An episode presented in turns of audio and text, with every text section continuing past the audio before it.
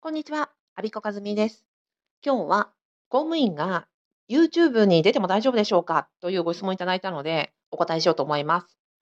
えっと、まずはね、あの、このご質問いただいた方の個人情報保護のために、あまり詳しいことはね、あの、言いませんが、あなたのために、あの、これ伝えてますので、あなたが分かればいいやっていう話で、えーまあ一般的なね、話としてお答えしますね。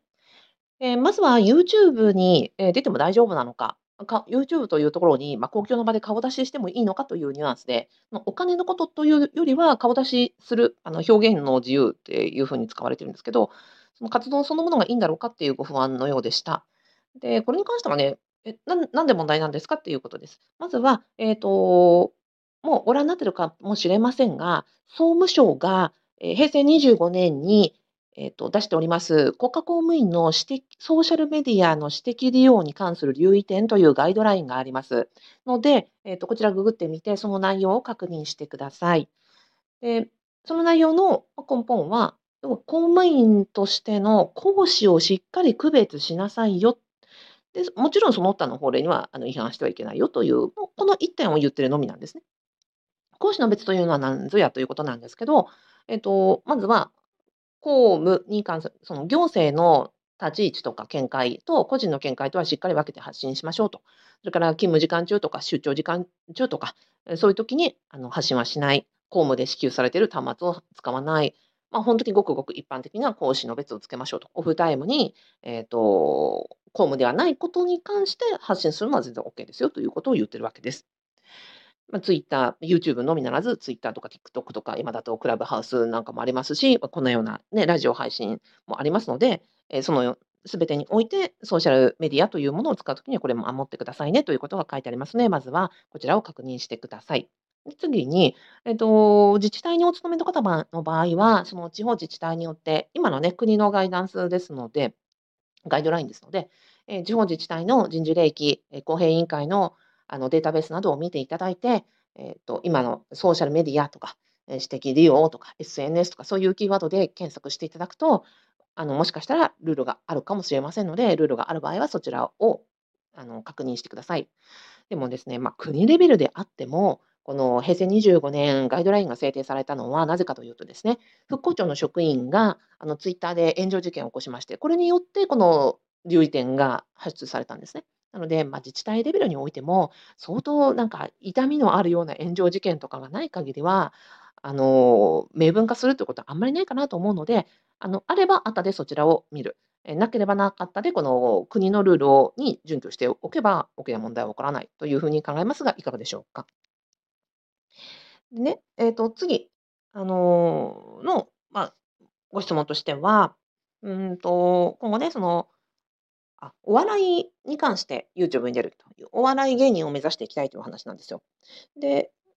顔が出ることについて心配なのであれば、えっと、後からね、その見た人から人事に問い合わせがいって、いや、あの人公務員なのに YouTube に出てるもん、あの、とかって、もう通報されるよりは、自分から仁義切っておくっていう手もありますよね。で、まあ、今回お金が発生しないないわけで、別に兼業許可とかそういう話でもないのですが、その、うん、後からトラブルになりたくないということであれば、あの、上司とか人事とかに、一応こういう、こういう形態で、えっと、顔が出ますけれども、あの、ご承知お聞きくださいみたいな仁義切っておくというのも一つです。で、この職場にどこまで許可を取ったらいいのか、兼業許可申請を出したらいいのかどうかという話に関しては、私がその動画教材で兼業許可申請に関する、あの、もうものを出してますので、よかったらまあそちらも参照してください。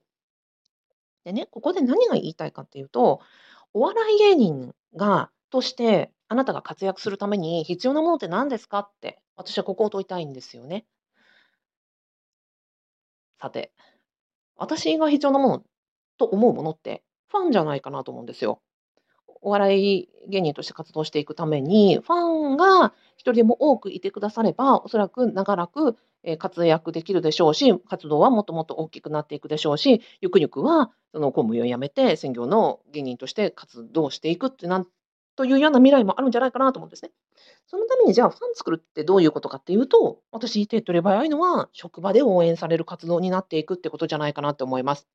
「ああ、そうなんだ」って、「あなたそんな活動してるんだ、ぜひ頑張ってね、応援してるよ」っていう風に言ってもらえたら、職場の人というですね、あの、ファンができるわけですよ。え、ももっと言うと、公務、え、行政マンとして、このお笑いの活動が何かしらこう生きるような、例えば、広報担当になって人前で話すような仕事を、あの、率先してやっていくとかね。あの、あとはそうですね、行政も今 YouTube 使ってますよね。あの、自治体さんであっても広報活動に動画作っていくとか、何かイベントの司会進行するとか、あると思うので、そういう時にあなたのその話術とか、人の心を掴む力とか、そういうのをぜひぜひ活かされたらですね、職場としても、ああ、君だったらそのね、あの、行政でも、やあの、その人前でね、話す力、人の心を掴む力、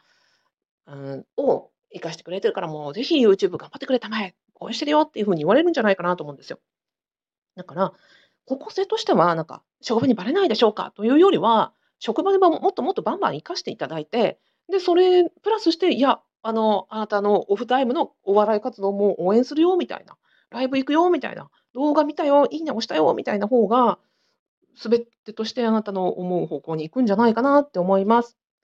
そしてね、職場以外の人だって、どんな芸人さんを応援するかってあるじゃないですか。あなた自身も何か応援している、尊敬している芸人さんいらっしゃると思うんですね。で、人がどんな人を応援するかって、自分に共通する点を持っている人を応援したくなりませんか？例えば私ね、あの、ブロガー出身の、まあ、インフルエンサーで、例えばそうですね、まなぶさんとか、ひとでさんとか、えっと、京子さんとか、池早さんとかいますけど、私なんだかんだ言って池早さんがびいきなんです。なんでかっていうと、彼は、えっと、子育てをしながら、高知という、あの、地方で地方都市で活躍されてる、ゴリゴリゴリのそのビジネスを展開されてるからなんですね。私、同じく札幌出身で、え、子育てしながら、あの、田舎でやってるという意味では、なんだかんだ言っておんなじことを発信されていても、やっぱりその自分に共通点がある人を応援したくなる。あなたもそういう点ないでしょうか？だから、あなたが公務員であるということを、まあ、前面に押し出して、お笑い芸人としての活動を積み重ねていくと、全国には公務員が330万人いますので、なんか330万人のファンがつかめたら、お笑い芸人として相当いいとこ行くんじゃないですか？グランあ、なんかのね、例えば大会に出場するとか、なんか応援してもらうとか、そういうの有利になるんじゃないでしょうか？なので、おそらくあなたが、えっと、公務員になって、え、お笑いをする時には、ま、仕事もあるし、なんかね、24時間お笑いに使える人よりも、なんかハンディだなって思ってらっしゃるのかなと思います。でも逆で、そこをむしろバネにしていく、そこを味方にしていく、職場で応援される人になり、職場で場数を踏んでいけば、あなたしか歩めない、え、お笑い芸人としての道が開けるんじゃないかなと私は思ったので、なんかね、応援したくなっちゃって、え、こんなに長く喋っちゃいました。えっと、はい、今日はご質問いただいたのは、公務員が YouTube に出ても大丈夫でしょうかということです。それから、職場に応援されるオフタイムの活動についての、ま、方向性についてもお伝えをしました。で、今日、あの、あなたにもお誘いしたいですけれども、えっと、7月24日、公務員オンライントークイベント、パブパブというのを毎月第4土曜日に主催しております。